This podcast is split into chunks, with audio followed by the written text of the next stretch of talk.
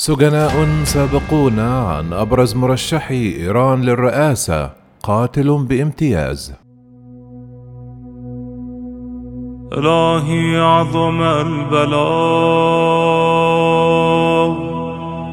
وبرح الخفاء وانكشف الغطاء وانقطع الرجاء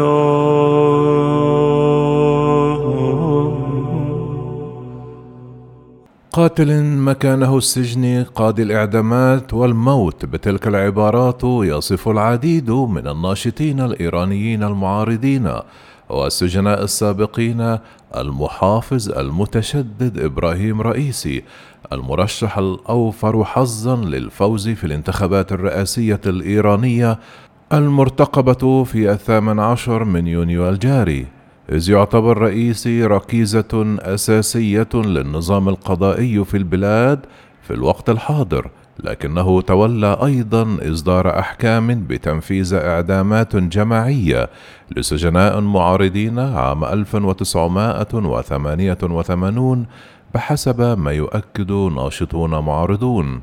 فقد اعتبرت شادي صدر المديرة التنفيذية لمنظمة العدالة لإيران ومقرها في لندن بحديث لها لوكالة فرانس بريس أن مكان رئيسي الوحيد هو قفص المتهمين وليس رئاسة البلاد. كما أضافت مجرد أن يكون الرئيس الحالي للسلطة القضائية مرشحا للرئاسة يثبت مستوى الإفلات من العقاب في إيران.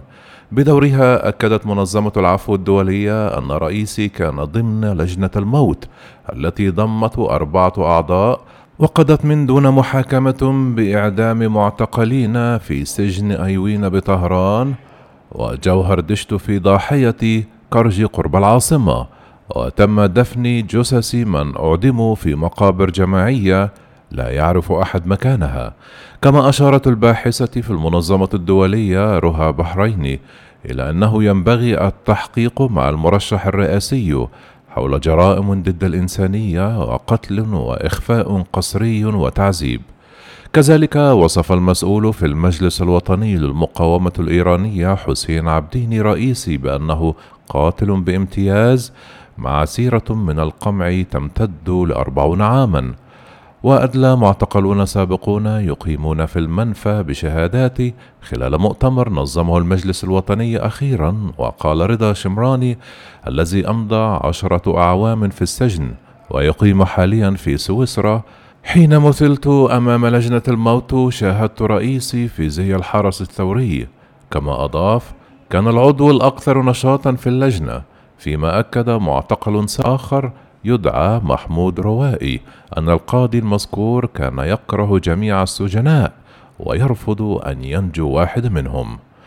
يشار إلى أن رئيسي من المتشددين في البلاد ومن مؤيد استخدام الشدة مع المعارضين وفي فرض ما يعتبره بالنظام كما أنه ظل حاضرا في النظام القضائي منذ أكثر من ثلاثة عقود إلى أن تولى رئاسته عام 2019 وخلال تعيينه مساعدا لمدعي المحكمة الثورية في طهران أواسط ثمانينيات القرن الفائت اضطلع بدور أساسي في إعدام آلاف المعتقلين عام 1998 بعد الاشتباه بانتمائهم إلى تنظيم مجاهدي خلق المحظور.